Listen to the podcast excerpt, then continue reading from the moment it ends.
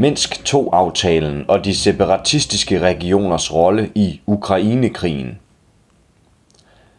Den 12. februar 2015 underskrev lederne af Rusland, Ukraine, Frankrig og Tyskland en aftale i Hvideruslands hovedstad Minsk for at opnå våbenhvile mellem Ukraine og separatister fra de ukrainske regioner Donetsk og Luhansk, der tilsammen betegnes som Donbass.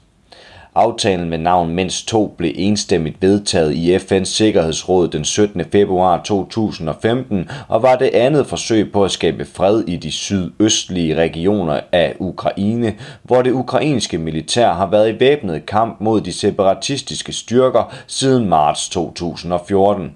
I dag er mindst to aftalen nødvendig for at forstå, hvilken rolle de separatistiske regioner spiller i konflikten mellem Rusland og Ukraine da Ukraines daværende præsident Viktor Yanukovych suspenderede underskrivelsen af en frihandelsaftale med EU, brød det ukrainske Majdan-oprør ud i 2014, der væltede Yanukovych regering ved et kup.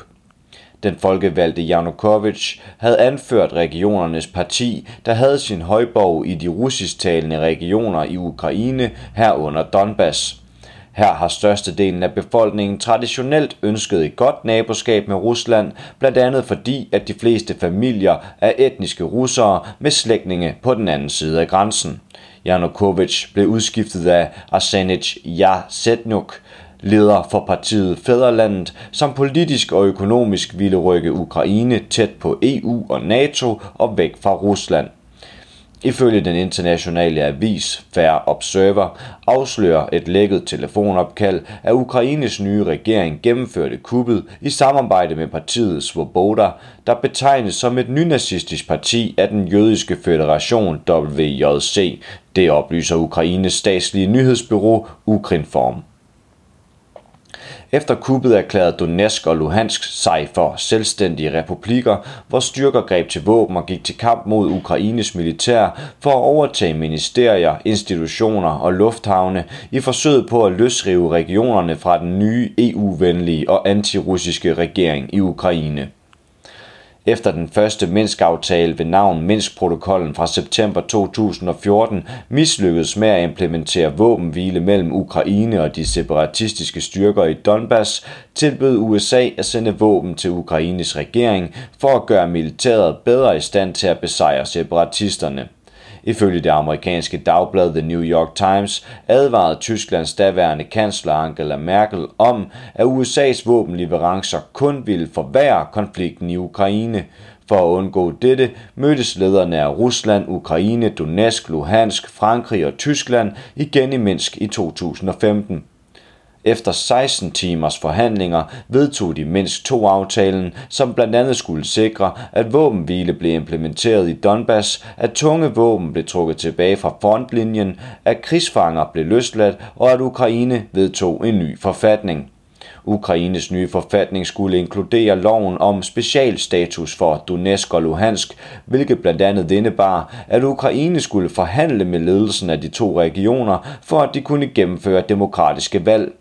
Ukraines kommende forfatning skulle desuden sikre, at de etniske russere i Donetsk, Luhansk og resten af Ukraine ikke længere skulle være forhindret i at tale deres russiske modersmål. Siden 2019 havde det ellers været ulovligt at snakke russisk i blandt andet offentlige institutioner, valgkampagner, skoler, hospitaler og plejehjem. Ifølge den amerikanske tænketank Freedom House er det i Ukraine et udbredt problem, at højere ekstreme grupper udfordrer statens legitimitet, underminerer dens demokratiske institutioner og miskrediterer landets retshåndhævende myndigheder. Ifølge den danske samfundsforsker Axel V. Carlsen har Ukraines regering været underlagt pres fra disse højere radikale grupper, der anser en overholdelse af mindst to aftalen som landsforræderi. The Washington Post oplyser da også, at Ukraines præsident Volodymyr Zelensky har afvist at leve op til mindst to aftalen ved at nægte at forhandle med lederne af Donetsk og Luhansk i forbindelse med gennemførelsen af demokratiske valg i regionerne. Heller ikke våbenhvilen er blevet overholdt mere end et par måneder ad gangen, da det ukrainske militær har været i nærmest konstant væbnet kamp mod de selverklærede republikker i Donbass, siden aftalen blev underskrevet. Begge sider har beskyldt hinanden for at bryde våbenhvilen. Den fortsatte konflikt i Donbass blev af BBC beskrevet som Europas glemte krig, der i maj 2021 havde kostet omkring 14.000 mennesker livet. Mellem den 18. og 20. februar 2022 registrerede Organisationen for Sikkerhed og Samarbejde i Europa, parentes OSCE, E, en intensivering af konflikten, der inkluderede 2.158 brud på våbenhvile og 1.100 eksplosioner. På den baggrund var myndighederne i Donetsk og Luhansk nødsaget til at masseevakuere civile befolkninger som følge af hyppige angreb fra ukrainske styrker, oplyser det russiske statsmedie Sputnik. Det var efter denne intensivering, at lederne af Donetsk og Luhansk appellerede til den russiske regering for at få Rusland til at anerkende dem som selvstændige republikker.